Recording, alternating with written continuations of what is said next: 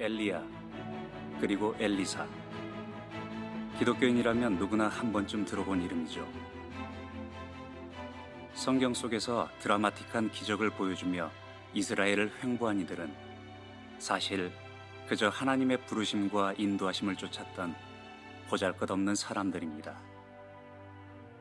출신도 신분도 알려지지 않은 디셉 사람 엘리야, 그리고 그의 수종을 들던 사바세 아들 엘리사. 이름의 비슷함처럼 이들은 서로 비슷한 기적을 행한 데칼코마니와 같은 삶을 살았습니다. 이제 무명한 자였던 엘리야가 하나님의 부르심을 받은 그릿 시내가에서부터 하나님만을 섬긴 자들이 보여주는 놀라운 여정을 우리는 따라가게 됩니다.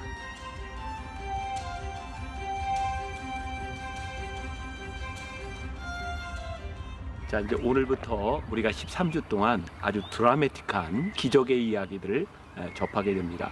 이번 성지순례 시리즈에서는 제가 엘리야부터 엘리사까지 그 이야기 중에 기적의 이야기들만 이렇게 뽑아왔어요. 근데 엘리야와 엘리사의 이야기는 이스라엘 전체를 통틀어서 다녔던 이야기들이죠.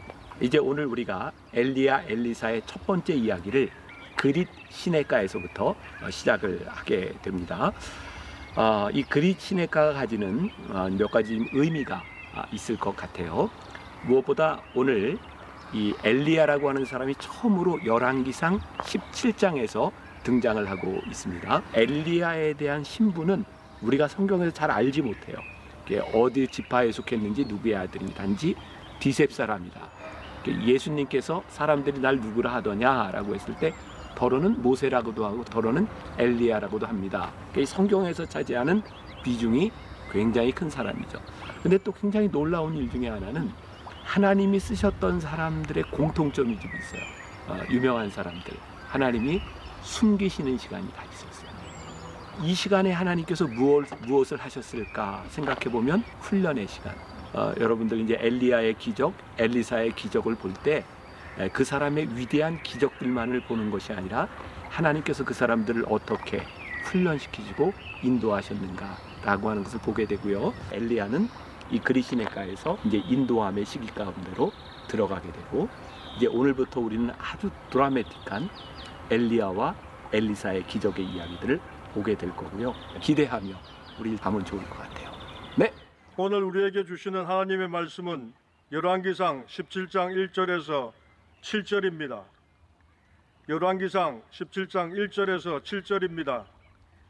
길르앗에 우거하는 자 중에 디셉 사람 엘리야가 아합에게 말하되 내가 섬기는 이스라엘의 하나님 여호와께서 살아계심을 두고 맹세하노니 내 말이 없으면 수년 동안 비도 이슬도 있지 아니하리라 하니라 여호와의 말씀이 엘리야에게 임하여 이르시되 너는 여기서 떠나 동쪽으로 가서 요단 앞 그릿 시냇가에 숨고 그 시냇물을 마시라 내가 까마귀들에게 명령하여 거기서 너를 먹이게 하리라.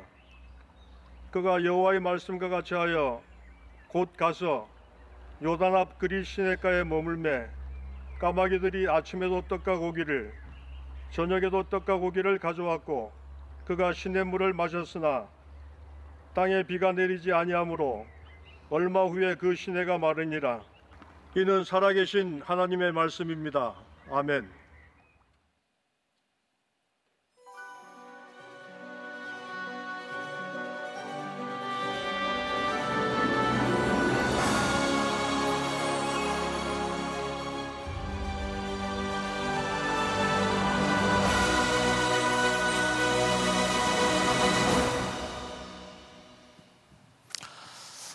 우리 2시 반 우리 청년 예배 함께한 여러분들 한 사람 한 사람을 주님의 이름으로 사랑하고 축복합니다.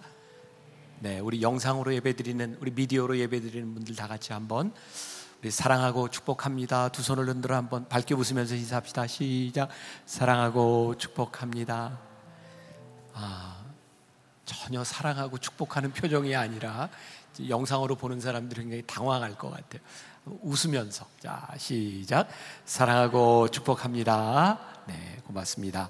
자 오늘부터 여러분들과 함께 이제 13주에 걸쳐서 어, 엘리야부터 엘리사의 이야기를 함께 나누게 됩니다.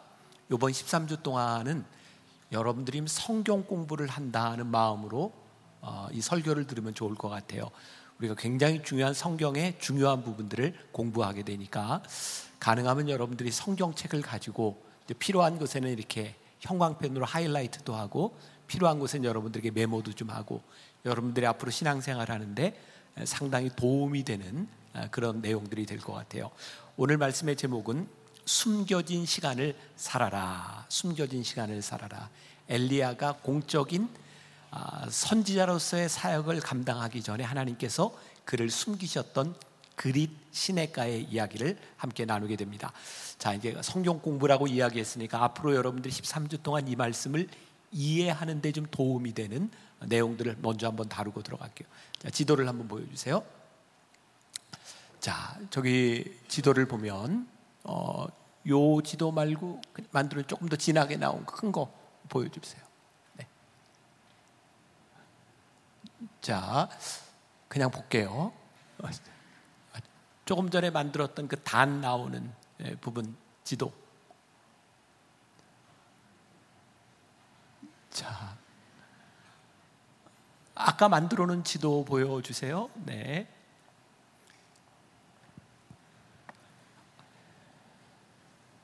자, 어, 네 나왔어요. 자, 저기 보면 단이라고 하는 지역이 있죠. 자, 여러분들 이건 이제 굉장히 중요한 부분이에요. 단 찾았어요? 네, 저 밑으로 내려오면 맨 밑에 부엘세바라는 게 있어요. 성경에 나오는 그 이스라엘을 통칭하는 그 이스라엘 지역을 이야기할 때 단에서부터 부엘세바까지를 이야기, 이스라엘 영토를 이야기할 때 요 지역은 사람들이 살 수 있는 지역이에요. 그러니까 이스라엘 영토 안에서 저 단에서부터 부엘세바까지가 이스라엘을 통칭하는 것이다. 자, 여기까지 오케이? 네. 자, 그 다음에 예루살렘이 보이죠? 자, 예루살렘에서 약간만 위로 올라가면 저 사해 끝이 보이고 요르단 강이 있죠. 고기를 이렇게 반으로 쫙 나누면 그 위쪽을 가리켜서 북이스라엘이라고 부르고 그 아래를 남유다라고 불러요. 여기까지 오케이? 자, 그 다음에 북이스라엘에 보면 사마리아라고 하는 지역이 나와요. 나오죠? 사마리아는 북이스라엘의 수도. 자, 요 지역이 앞으로 굉장히 많이 나오게 될 거예요. 그리고 남유다의 수도는 예루살렘.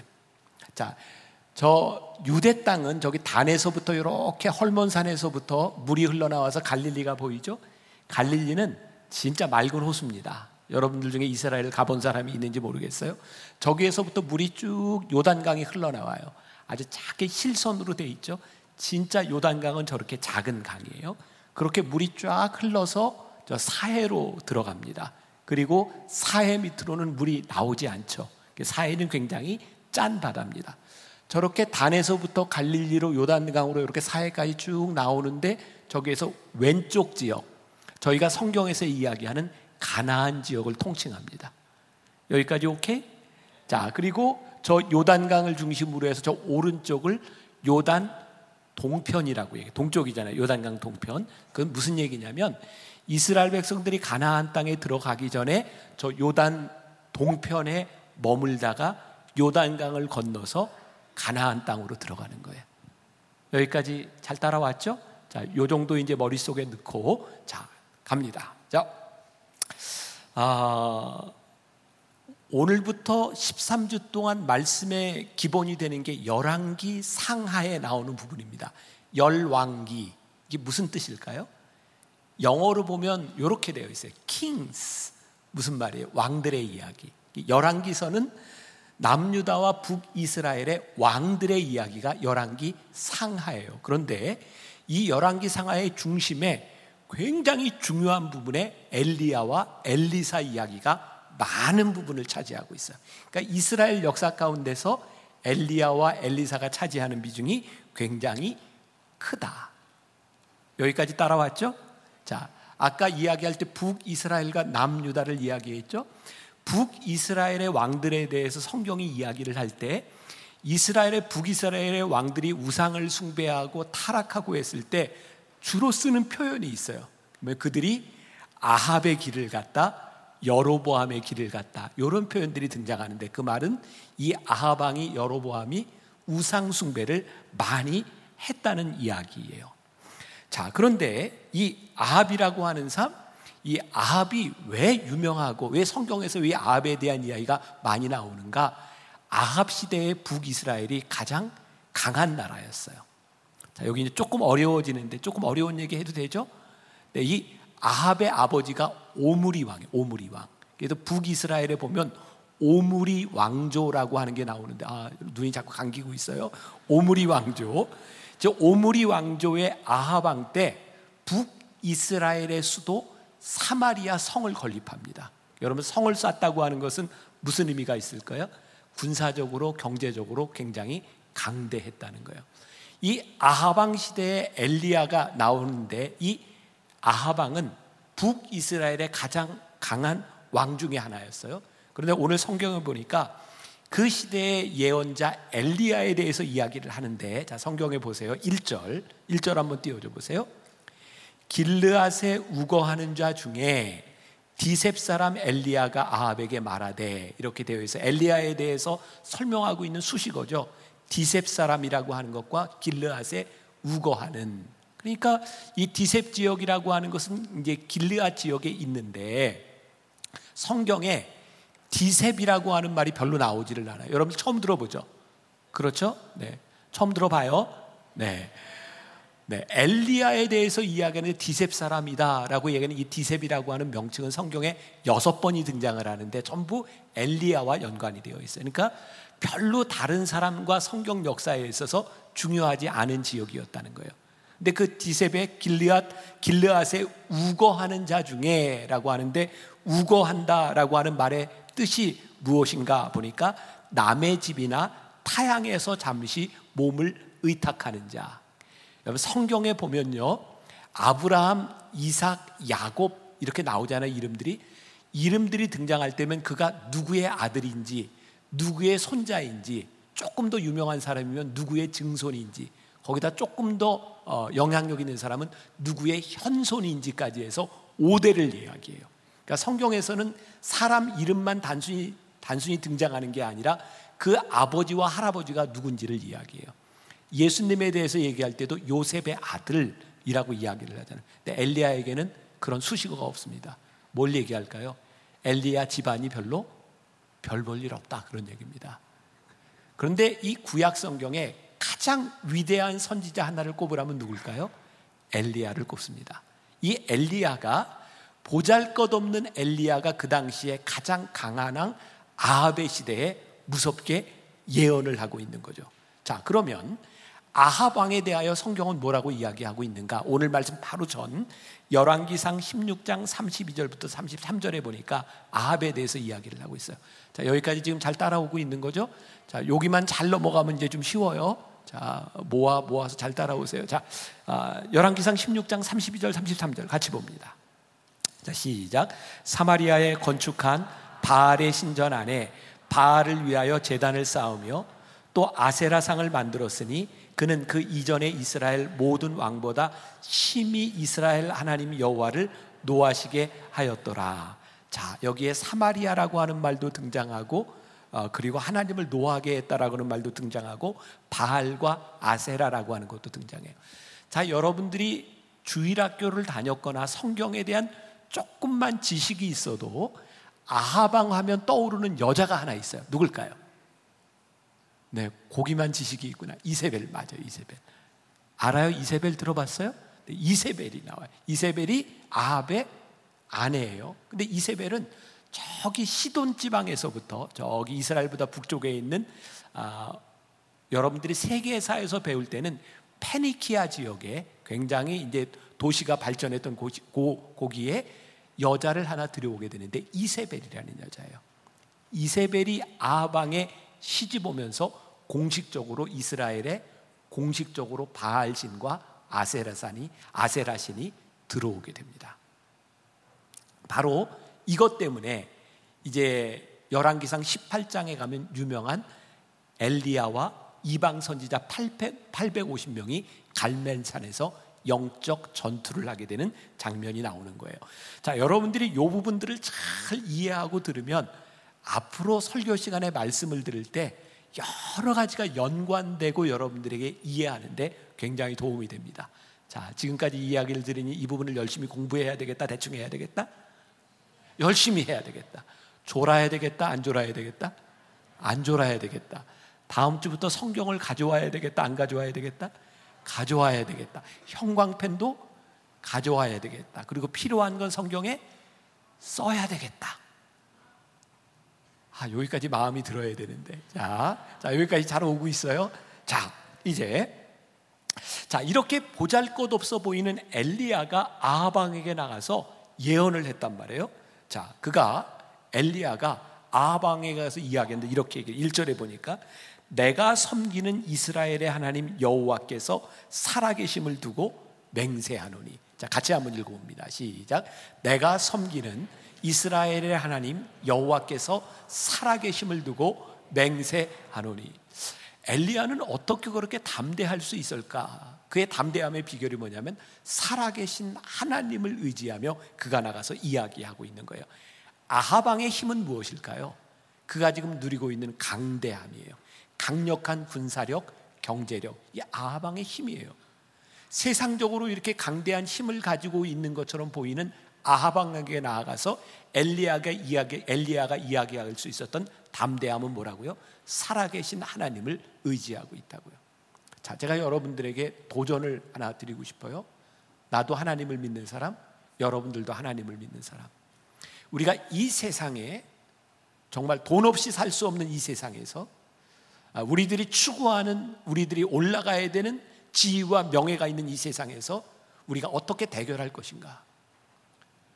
이 세상에서 우리들이 가장 담대하게 이야기할 수 있는 건 살아계신 하나님을 두고 내가 이야기한다. 이 믿음이 없다면 우리가 어떻게 이 세상에서 담대하게 우리들이 살아갈 수 있겠는가? 오늘부터 여러분들과 함께 13주를 나누는 이 이야기는 내가 성경을 이렇게 쭉 묵상하다가 아, 이 말씀을 전해야 되겠다라고 생각했던 엘리야부터 엘리사까지의 13개의 기적을 내가 뽑아낸 거예요. 내가 이제 주관적으로 뽑아낸 거예요. 그리고 이 말씀을 묵상하면서 아, 이 말씀이 이런 말씀이겠구나라고 묵상이 되는 부분들을 또 이렇게 적어 놓았던 부분입니다. 그러니까 개인적으로 내가 말씀을 묵상했던 묵상 포인트들을 여러분들과 함께 또 나누는 시간이 될 거예요. 이 부분을 읽다가 갑자기 내 머릿속에 떠오른 게 예수님의 제자들이었어요. 마가복음 10장 37절에 나오는 이야기인데 자, 이런 말씀이 나와요. 여짜오되 주의 영광 중에서 우리를 하나는 주의 우편에 하나는 좌편에 앉게 하여 주옵소서. 유명한 말씀이에요. 이 정도는 알죠? 알아야 되는 거예요. 이 정도는. 자, 근데 이 말씀이 나오게 된 배경이 뭐냐면 예수님께서 이제 이 세상에서 공생애를 이렇게 아, 공생애를 이렇게 지나시다가 아 내가 십자가를 지러 예루살렘으로 올라가야 되겠다. 성경에 보면 예수님께서 굳은 결심을 하시고 제자들과 함께 예루살렘으로 십자가를 지려고 올라가세요. 그 와중에 야고보와 요한이 예수님께 나와서 지금 이렇게 얘기하는 거예요. 예수님 영광 중에 한 사람은 왼쪽에 한 사람은 오른쪽에 앉게 해주세요. 이게 무슨 얘기일까요? 예수님 지금 예루살렘에 올라가면 예수님 왕 되실 거잖아요. 그 옆에 우리를 앉혀주세요. 제자들이 왜 이런 이야기를 할까요? 그들이 명예욕이 많아서 아니에요. 그들은 권력을 잡고 세상을 바꾸고 싶었던 사람들입니다. 세속적인 욕구를 가지고 있었던 사람이 아니라 멋진 나라를 만들고 싶었던 거예요. 근데 예수님이 그들의 이야기를 듣고 뭐라고 말씀하시는가? 마가복음 10장 42절부터 44절 같이 한번 봅니다. 자, 시작. 예수께서 불러다가 이르시되 이방인의 집권자들이 그들을 임의로 주관하고 그 고관들이 그들에게 권세를 부리는 줄을 너희가 알거니와 너희 중에는 그렇지 않을지니 너희 중에 누구든지 크고자 하는 자는 너희를 섬기는 자가 되고 너희 중에 누구든지 으뜸이 되고자 하는 자는 모든 사람의 종이 되어야 하리라. 야고보와 요한이 오른쪽 왼쪽에 앉혀달라 그랬더니 예수님께서 얘들아 세상 사람들은 그렇게 권력을 부리려고 해. 근데 나는 너희들에게 말하는데 너희들이 으뜸이 되고자 하면 너희들 먼저 섬기는 자가 돼. 너희 중에 크고자 하는 자가 아, 되려면 너희들이 먼저 낮아져. 하나님께서 쓰시는 사람에 대하여 예수님은 뭐라고 말씀하냐면 하나님은 힘과 권력 있는 사람을 쓰시는 것이 아니라 섬기는 자를 쓰셔. 오늘 엘리야가 하나님을 섬기는 하나님의 권위를 인정하기 시작할 때 하나님은 엘리야를 쓰시겠다고 말씀하는 거예요. 나는 이 자리에서 설교를 해요. 자, 설교. 어떤 설교가 가장 힘 있고 어떤 설교가 가장 능력 있는 설교일까요? 제가 여기서 설교를 하는데 내가 세상의 학식, 세상이 가지고 있는 어떤 전문성을 가지고 이야기한다고 이 강단에서 권위가 나올까요? 난 그렇게 생각하지 않아요. 오늘 여기에서 말씀을 나누는 최고의 권위는 여기에 하나님의 말씀이 아니고는 어떤 권위도 여기에 없다고 생각해요. 여러분들이 크리스찬으로서 이 세상을 살아가는데 여러분들의 삶에 크리스찬으로서의 권위는 무엇일까요? 나는 그 권위는 하나님을 섬기는 자로 여러분들이 살아갈 때에 이 세상 안에서 크리스찬의 권위가 생기는 것이지 우리들이 세상에서 가지고 있는 논리를 가지고 우리들의 권위가 세워지는 것이 아니라고 생각해요. 자, 엘리야라고 하는 이름의 뜻, 이 정도는 우리가 알아도 괜찮을 것 같아요. 엘리야라고 하는 이름의 뜻은 나의 하나님은 여호와시다. 라는 뜻이에요. 엘리야가 뭐라고요? 나의 하나님은 여호와시다. 그리고 이 엘리야가 아하방 앞에 나가서 담대하게 선포한 것 1절에 보니까 내가 섬기는 이스라엘의 하나님 여호와께서 살아계심을 두고 맹세하노니 엘리야가 아하방 앞에서 이제 이 나라에 가뭄이 올 것이라고 이야기를 하죠. 그리고 1절에 보니까 이런 표현이 또 있어요. 내 말이 없으면 수년 동안 비도 이슬도 내리지 아니하리라. 이렇게 말씀을 묵상하다가 야 엘리야가 참 교만하다. 내 말이 없으면 수년 동안 비도 이슬도 있지 아니하리라. 얼핏 들으면 굉장히 교만한 것 같은데 엘리야가 말하는 내 말은 그의 말이 아니에요. 내가 하나님의 살아계심을 두고 맹세하노니 하나님의 말씀이 내게 임하여 내가 그 말을 하지 않는다면 여기에 비도 이슬도 내리지 아니하리라.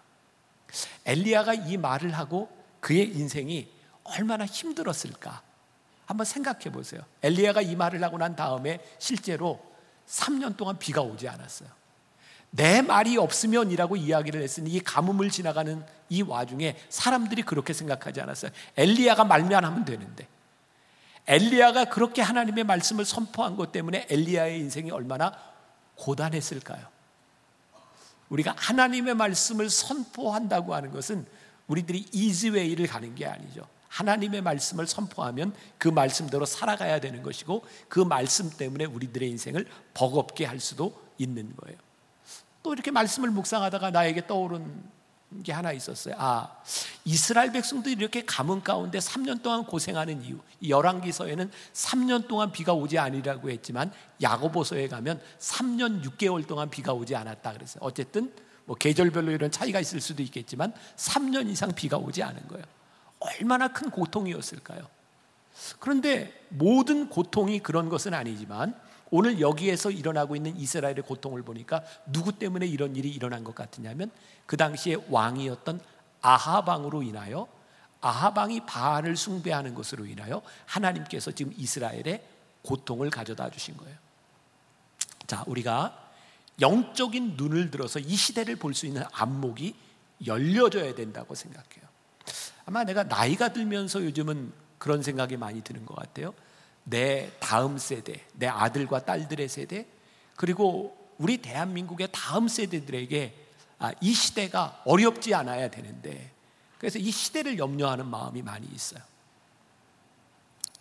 아하방 때문에 이스라엘에게 이 어려움이 왔다면 지금 우리나라 대한민국에 어떤 위정자, 어떤 대통령이 뽑히고 어떤 국회의원이 뽑히느냐는 너무너무 중요한 일일 것 같거든요. 우리가 영적인 눈을 들어서 볼 때 이 영적인 눈은 지금 우리나라가 이념적으로 딱 갈라져 있는 뭐 더불어민주당이냐 어, 국민의힘이냐 이런 것은 우리들에게 별로 큰 문제가 되지 않아요. 우리들에게 제일 중요한 것은 누가 하나님 앞에 영적으로 바로 서 있는가. 나는 우리나라가 겪고 있는 이 영적 혼돈 가운데 하나는 교회의 책임이 많이 있다고 보거든요. 우리 세대에 그랬어요. 어, 나와 같은 지금 한 60어간을 지나는 사람들 학교에서 공부 잘하고 똑똑하면 다 교회에서 목사 되라고 선교사 되라고 했어요. 미안하지만 우리 시대의 목사 선교사가 똑똑한 사람들이에요. 다는 아니겠지만 뭐 나도 어떤지 모르겠지만 근데 그 시대는 조금 잘하면 목사가 되고 선교사가 되라고 했어요.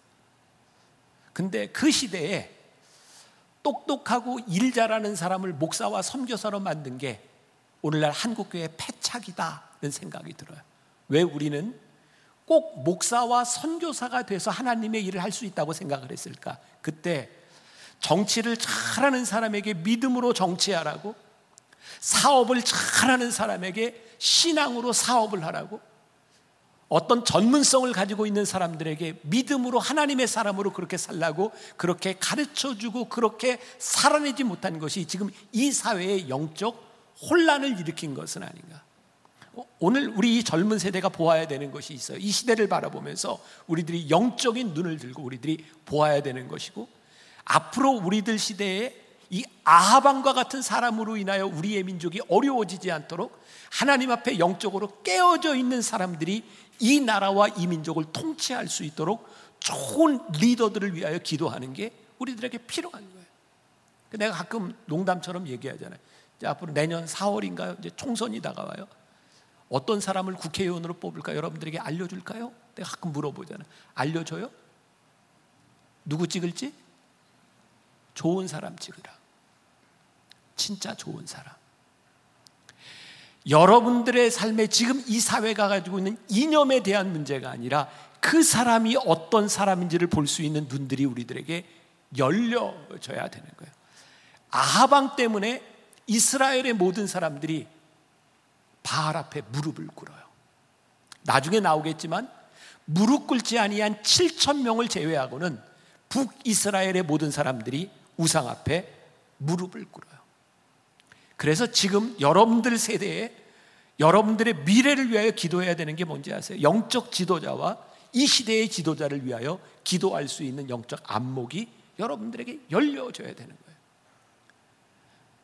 여러분들 신앙생활하고 여러분들 일상생활 가운데서 나를 위해서 기도해요, 안 해요? 해요? 한 사람이네?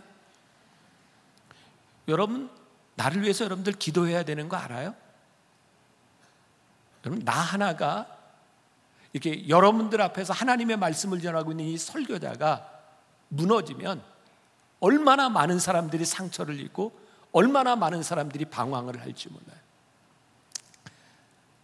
나를 지키는 건 나 하나만을 지키는 게 아니라 만나교회 영적 공동체를 지키는 일이에요.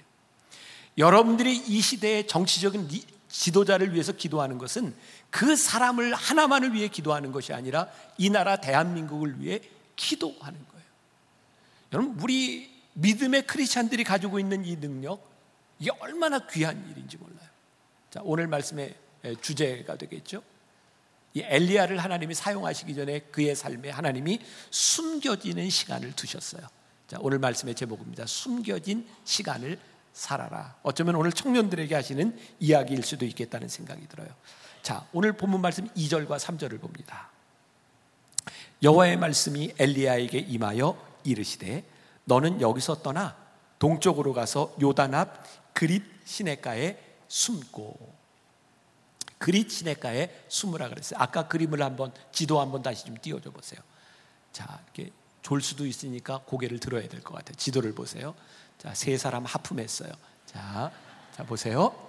저기 그릿 시내가가 있는데 아, 이게 성서학자들에 의해서 저 그릿 시내가가 지금 있는 저 지역이었을 것이라는 아, 설도 있고 또 하나는 저 야복강 아래 요단강 동편이라는 설도 있어요. 요번 그 성지순례 팀들과 함께 저 그릿 시내가를 우리가 찾아간 거예요. 찾아가는데 찾다 찾다 못 찾아서 아, 이게 못 찾겠다. 이거 일정 때문에 안 되겠다라고 버스를 돌려 나가려고 하는 순간에 그릿 시내가를 발견했어요. 그리고 우리가 그런 얘기 했어요. 야, 하나님 기가 막히게 엘리야를 숨기셨구나. 찾기가 쉽지 않은 곳이었어요. 그리고 아까 여러분들 영상에는 맑은 물이 흘러내렸죠. 그거 봤죠? 네, 요 때가 우리가 갔던 때가 3월, 4월 이스라엘에는 우기가 막 끝나는 철입니다. 비가 많이 옵니다. 이스라엘에도 우기가 되면 살만합니다. 굉장히 푸르러요. 그런데 우기가 딱 끝나고 나면 1년에 한 3분의 2 정도가 건깁니다. 그때는 물과 풀이 다 말라버려요. 근데 저기 그릿 시내가가 있으리라고 생각되는 저 장소가 어, 여러분들 그 뭐 지리에서 배웠을 거예요. 와디라는 지 와디. 와디는 어떤 지역이냐면 물이 비가 오면 물이 막 흘러가지만 비가 그치면 그냥 물이 다 땅으로 스며드는 지역. 그게 와디입니다. 아까 물이 이렇게 멋지게 흘러내릴 수 있었던 이유는 거기에 지금 시멘트를 다 깔아놨기 때문에 물들이 흐르지 그곳은 그런 시간이 아니에요. 근데 하나님께서요 엘리야를 그 그릿 시내가에 그 가뭄이 들어가는 그 시기 가운데 그를 거기에 숨기셨어요. 아까 그 요단강 동편에 있는 저 지역. 어떤 분은 그런 영적인 의미로 그 지역을 해석을 하더라고요. 이스라엘 백성들이 가나안 땅에 들어가기 전에 그들은 광야에서 만나를 먹고 살았어요. 성경 얘기를 할 때면 왜 내가 이렇게 답답해야 되지? 어, 알고 있는 거죠. 광야에서 어, 어, 만나가 내린 거. 근데 이스라엘 백성들이 요단강을 건너서 가나안 땅에 들어가자마자 만나가 그쳐요. 가나안 땅은 농사 지을 만한 땅이라 너희들이 농사 지어서 먹고 살면 돼요. 그런데 요단강 동편에 있을 때 아직 가나안 땅에 들어가기 전에 만나가 내렸어요. 그때는 하나님의 은혜가 아니면 살 수 없는 곳이었어요. 영적인 의미로 하나님께서 엘리야를 요단 동편 그 그리시네가에서 그곳에서 숨기신 그 시간을 지나갈 때 엘리야에게 깨닫게 하시는 것이 있었다. 숨기신 그 시간들을 통하여 이스라엘 백성들이 하나님이 공급하시는 은혜가 아니면 살 수 없었던 그때 성경에 보니까 예수님도 공생애를 시작하시기 전에 40일 동안 광야에서 금식하셨던 시간이 있어요. 유명한 사도 바울 있잖아요. 사도 바울이 담에색 도상에서 부활하신 예수님을 만나요. 그리고 눈이 멀잖아요. 그 눈이 떠졌어요. 부활하신 예수님도 만나고 눈이 떠지는 기적도 체험했어요. 그런데 하나님께서 사도 바울을 바로 사용하지 않습니다. 3년 동안 아라비아 사막에서 그를 숨기신 다음에 쓰세요. 모세, 모세가요, 애굽 바로 공주의 그 아들로 키워지면서 왕자로서 자라났는데 유모가 친어머니였거든요. 히브리 사람에 대한 이야기를 많이 들었고 어느 날 아, 성인이 된 모세가 밖에 나갔을 때 히브리 사람과 애굽 사람이 싸우는 걸 보고 분개해서 애굽 사람을 죽여요. 모세의 마음속에 그 민족을 향한 불타는 마음이 있었어요. 근데 하나님이 모세를 그때 사용하시지 않아요. 40년 동안 광야의 시간을 거쳐서 모세를 쓰세요. 왜 그러셨을까?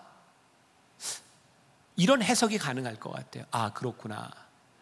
엘리야도 지금 아하방 앞에 가서 3년 동안 비가 오지 않을 것입니다. 당신이 우상숭배를 하고 있습니다. 이렇게 담대하게 이야기했을 때 이 엘리야의 마음이 얼마나 불타는 마음이 있었을까?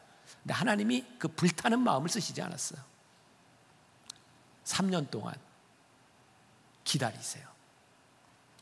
내가 가끔 우리 교회에서 이렇게 영성 훈련을 하거나 DTS를 마치거나 우리 교회에 처음 나와서 매주 펑펑 눈물을 흘리면서 울고 기도하는 사람이 있어요. 내가 교호 목사님한테 가끔 그런 얘기를 합니다. 저 뜨거울 때를 좀 지나서 일 시켜. 어, 저 뜨거울 때 일 시키면 사고가 날 확률이 많아요.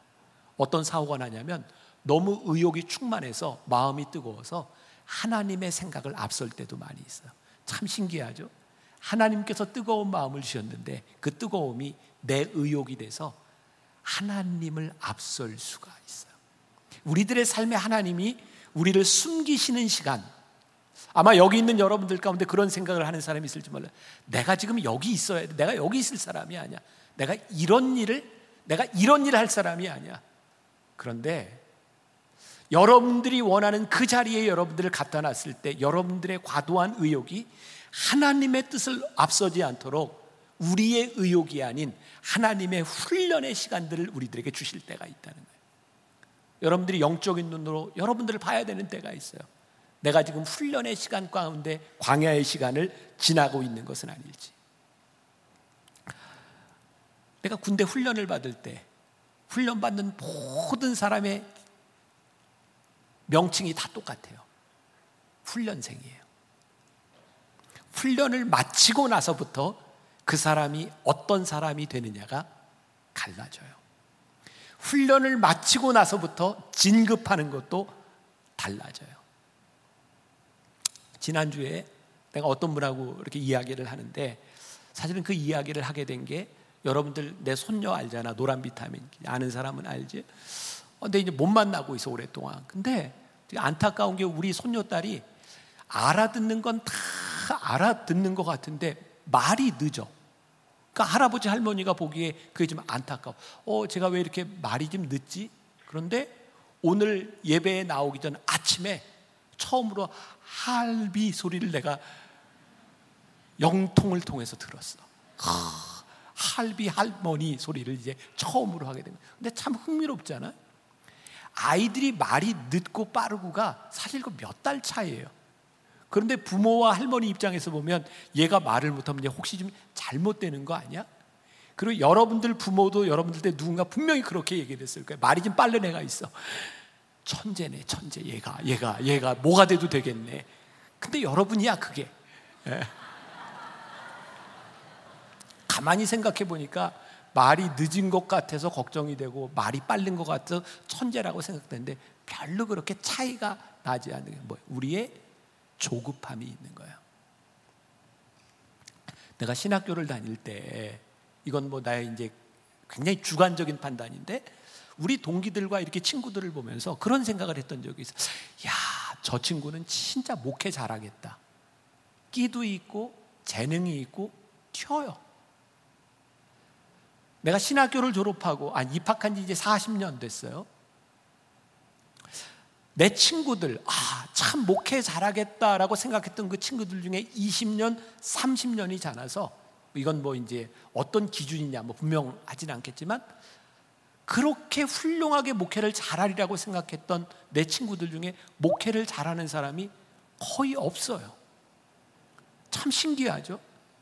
그때 신학교 다닐 때, 아, 드러나지 않고 조용한 것 같고 아무것도 아닌 것 같았던 우리 친구들 중에 목회를 잘하는 사람이 많아요. 오늘 말씀을 이렇게 묵상하고 엘리야에 대한 이야기를 나누면서 나에게 그런 생각이 들었어요. 아, 진짜 승부는 지금 우리들이 어떤 재능을 가지고 우리들의 마음에 어떤 불타는 의욕이 있느냐에 대한 부분이 아니라 하나님이 우리를 준비시키시고 훈련시키시는 숨겨진 시간이 우리의 인생을 좌우하겠구나. 오늘 여러분들에게 드리고 싶은 굉장히 중요한 교훈. 조바심 내지 말라는 거예요. 하나님이 우리를 숨기시는 그 시간은 어떤 시간이냐면 그 그릿 신학가에서 하나님의 은혜를 경험하는 시간이에요. 여러분 하나님의 은혜를 경험한다는 게 어떤 걸까요? 우리에게 만족이 채워준다는 게 아니에요. 그릿 시내가에서 이 엘리야가 경험했던 하나님의 은혜가 어떤 것일까요? 까마귀가 가져다 주는 음식을 먹고요. 그릿 시내가에 물을 먹는 거예요. 객관적으로 우리들이 생각하는 아주 풍요롭고 호화로운 삶을 우리들이 살아갔던 것이 아니라 하나님께서 거기서 엘리야를 숨기시고 그 어려운 시간 가운데서 하나님이 공급하시는 은혜를 경험하고 그의 인생에 체험이 있었던 시기를 하나님께서 만들어 주신 거예요. 그 시간을 통하여 엘리야는 하나님 앞에 위대한 선교사로 쓰임 받게 되죠. 또 하나 이런 영적인 해석이 가능하겠죠. 엘리야가 말해요. 그리시네가에서 뭘 했을까요? 그 와디라고 하는 그 지역에서 농사를 지을 수도 없고 그가 먹을 것을 만들어낼 수도 없어요. 그는 오로지 하나님이 공급하시는 것만 가지고 먹고 살아요. 그때 엘리야는 하나님과 함께 깊은 교제의 시간을 갖지 않았을까요? 하나님과 깊은 관계 속으로 들어가지 않았을까요? 사실은 우리들이 애써서 우리들의 인생을 마음대로 할 수 있는 그런 시간들보다 우리들이 아무것도 할 수 없는 광야와 같은 훈련의 시간과 숨겨진 시간들을 통해서 우리는 하나님과 가장 친밀하게 하나님과의 관계 속에 들어가게 되는 거예요. 기적이 아니고는 그 시간을 지나갈 수 없을 때 하나님께서는 엘리야의 삶에 아주 선명하게 함께 하시는 것을 보이시고 체험하게 하셨어요. 오스왈드 챔버스의 그리스도와의 연합이라고 하는 것에 보면 체험의 의미에 대해서 이야기를 해요. 잘 생각하며 한번 들어봐서 체험의 의미. 내가 믿은 바를 체험하게 될 때 우리는 자신의 믿음이 참된 것임을 확인하게 된다. 즉, 체험은 자신의 믿음이 옳다는 것을 증명한다. 그러나 예수 그리스도는 항상 우리의 믿음보다 우리의 체험보다 무한히 크시다. 우리가 체험하는 것은 우리가 주님을 향해 가진 믿음의 선상에서 발생한다. 당신은 당신을 아는 자들에게 당신의 체험을 간증할 수 있는 믿음을 소유하고 있는가? 즉, 예수님을 향한 당신의 믿음으로 인해 지금의 당신이 되었음을 증거할 수 있는가? 당신은 예수님께서 이러저러한 일들을 하실 수 있다고 믿는다고 말한다. 그렇다면 주님께서 당신을 통해 그 일들을 다 이루셨는가? 내가 일어나는 걸 보니 끝날 때가 됐어요. 이제 마무리를 하려고 그래요. 우리들은 믿음이 있다고요. 내가 예수님 믿습니다. 여러분들이 믿는 믿음을 어떻게 설명하고 어떻게 증명할 거냐고요. 하나님은 우리 예수님은 우리들이 경험하는 체험보다 훨씬 크신 분이에요. 이 말은 무슨 의미냐면 내가 체험한 거 그게 다가 아니에요. 여기 있는 여러분들이 체험한 그것 그게 다가 아니에요. 우리 모두가 체험하는 이 모든 것을 다 통틀어서 그것보다 더 크신 분이 우리 하나님이세요. 근데 중요한 것은 우리들의 믿음이 그 위대한 하나님, 하나님을 믿는데 그 우리가 믿는 하나님을 증명하고 증거할 수 있는 게 뭐냐면 내가 체험한 체험이에요. 엘리야는 이 그리 시내가에서 숨겨진 시간을 지나가면서 무엇을 체험했을까요? 그를 먹이시는 하나님, 그에게 공급하시는 하나님을 체험하고 있어요. 오늘 오스왈드 챔버스가 그런 얘기를 해요. 여러분들이 하나님을 믿는다고 얘기하지만 여러분들이 믿는 것을 어떻게 증명하고 어떻게 말할 수 있습니까? 여러분들의 체험을 통해서요. 오늘부터 우리가 13주 동안 엘리야와 엘리사의 기적의 이야기만을 가지고 우리들이 이 여행을 떠납니다. 자, 여러분들 중에 나하고 이제 영성 훈련을 한 사람들은 내가 그런 얘기하는 거 들었을 거예요. 여러분들에게 요구하는 딱 한 가지가 있습니다. 그게 뭐냐면 기대, great expectation. 큰 기대를 가지십시오. 이번 13주를 지나는 동안 엘리야와 엘리사와 함께 하셨던 하나님의 역사가 우리 가운데 일어날 수 있는 이 체험이 우리 가운데 있기를. 그래서 오늘 내가 여기 있습니다 라고 하는 이 말을 하나님께서 나와 함께 하셨기 때문에 오늘 내가 이 자리에 있을 수 있습니다 라고 간증할 수 있는 우리들의 체험들이 만들어져야 되는 거예요. 엘리야는 그리 치네가에서 그에게 공급해 주시는 하나님의 은혜를 경험해요. 그런데 7절에 보니까 7절 한번 띄워줘 보실래요? 7절, 7절. 자, 같이 봅니다. 땅에 비가 내리지 아니하므로 얼마 후에 그 시내가 마르니라. 더 이상 하나님의 공급이 이루어지지 않았어요.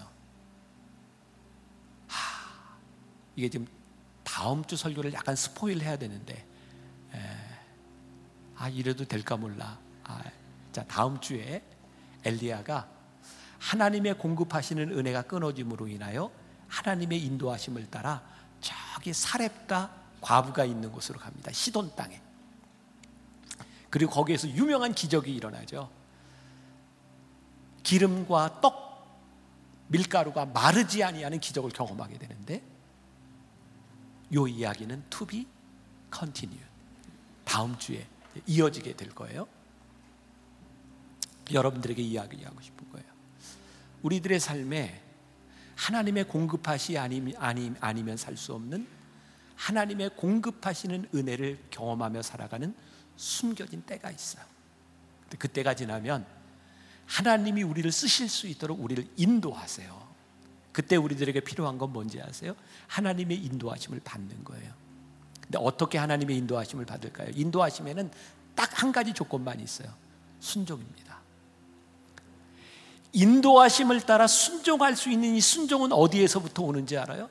하나님의 공급하시는 은혜를 체험한 사람만이 하나님의 인도하심 가운데 순종의 길로 나아갑니다. 여러분들의 인생에 지금 어느 때를 지나가고 있는가? 어쩌면 지금 하나님이 공급하시는 은혜가 필요한 사람이 있을 거예요. 그러면 하나님의 공급하시는 은혜를 받으세요.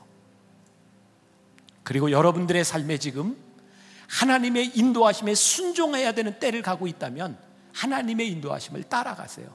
거기에 하나님의 역사가 있어요.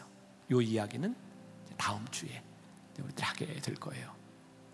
13주 여러분들의 그런 기대가 있었으면 좋겠습니다. 하나님의 공급하시는 은혜와 하나님이 나를 인도하시는 은혜가 우리들의 삶에서 경험되게 하여 주옵소서. 그 기대를 가지고 13절을 완주해 봅시다. 다음 주에 성경 가져온다 안 가져온다? 가져온다. 형광펜을 가져온다 안 가져온다? 가져온다. 말씀을 들으면서 좀 이렇게 줄도 긋고 글도 써본다 안 써본다? 써본다. 자, 요번 13주 동안 우리들이 영적으로 그리고 우리들의 성경 지식이 좀 업그레이드 돼야 될 필요가 있어요. 아, 그리고 혹시라도 놓치는 경우가 있으면 유튜브에 들어가서 다시 보고 한번 우리 영적으로 한번 쫙 성장하는 그런 시간들을 한번 잘 만들어 봅시다. 오케이? 예? 네. 좋아요. 우리 오신실 하신 자 함께 찬양합시다.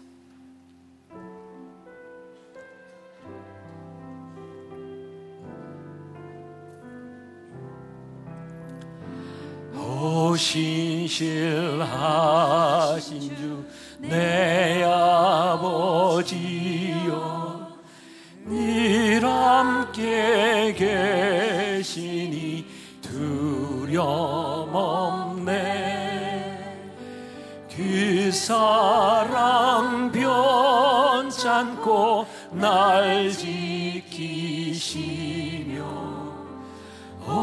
어제나 오늘이 한결간 오신실하신 주 오신실하신 주 오신실하신 주. 날마다 자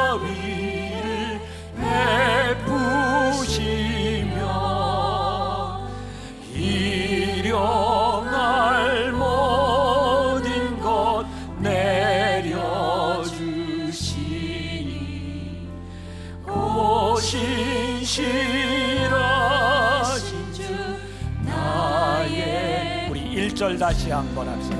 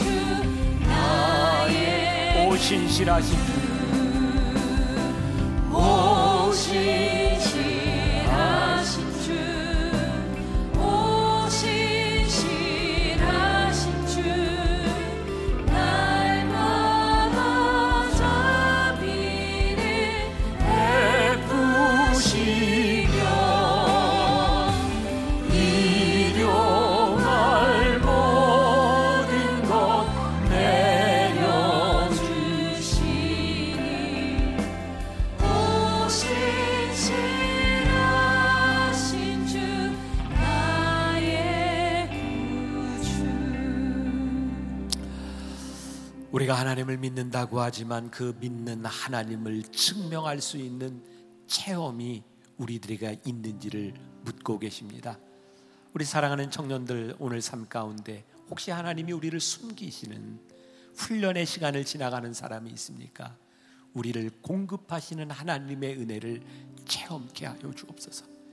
그 하나님 붙들고 우리를 쓰실 때 인도하심을 따라 살아갈 수 있는 용기와 믿음과 순종도 허락하여 주옵소서. 영적으로 깨어 있는 사람들, 하나님이 쓰시기에 합당한 사람들, 잘 준비된 우리 믿음의 사람들이 되게 하여 주옵소서. 지금은 우리 주 예수 그리스도의 은혜와 하나님 아버지의 무한하신 사랑과 성령의 인도하심이 숨겨진 시간을 잘 살라고 말씀하시는 그 말씀을 가슴에 담고 담대히 이 세상으로 나가는 당신의 사랑하는 모든 백성들 위해 지금부터 영원까지 함께 하시기를 간절히 축원하옵나이다. 아멘.